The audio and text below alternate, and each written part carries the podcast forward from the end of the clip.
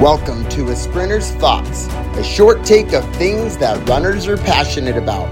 We are excited to bring you this new edition from a runner's mind. This week on A Sprinter's Thoughts, we have invited Evan Jensen to discuss the importance of incorporating strength training into your running program. Okay, every runner should lift.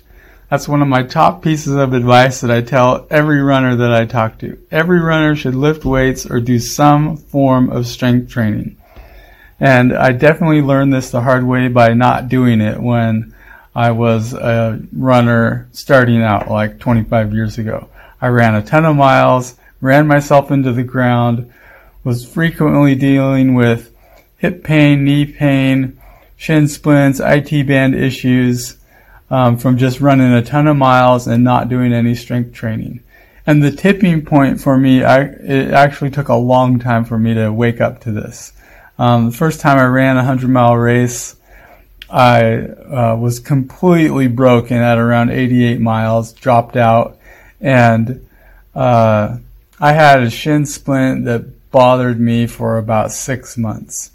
That was kind of the tipping point where I said maybe there's a smarter, better way to train for running, marathons, and ultras.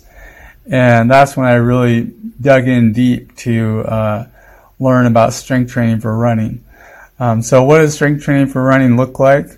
Uh, you know, in the perfect world, I like runners to do strength training two or three days a week.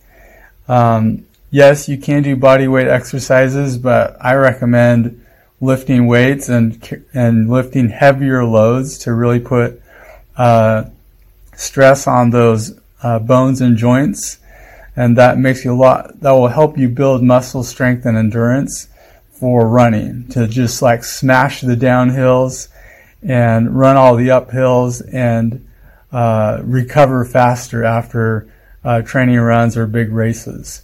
Like if if strength training is a regular part of your running routine, after you run a marathon, you're not going to have problems walking upstairs or downstairs. You're not going to limp around.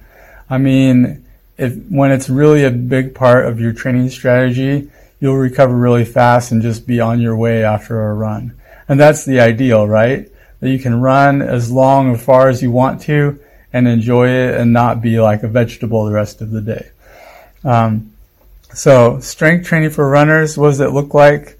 Um, lots of ways you could do it, but in the gym, um, squats, deadlifts, dumbbell lunges, uh, front squat, um, leg press, uh, leg extension, hamstring curl.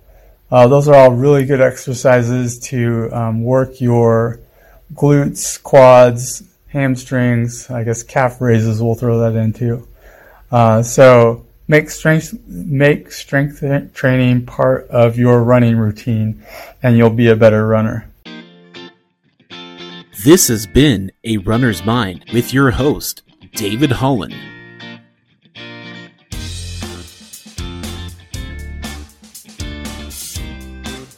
You can check us out by going to Spotify and simply searching A Runner's Mind.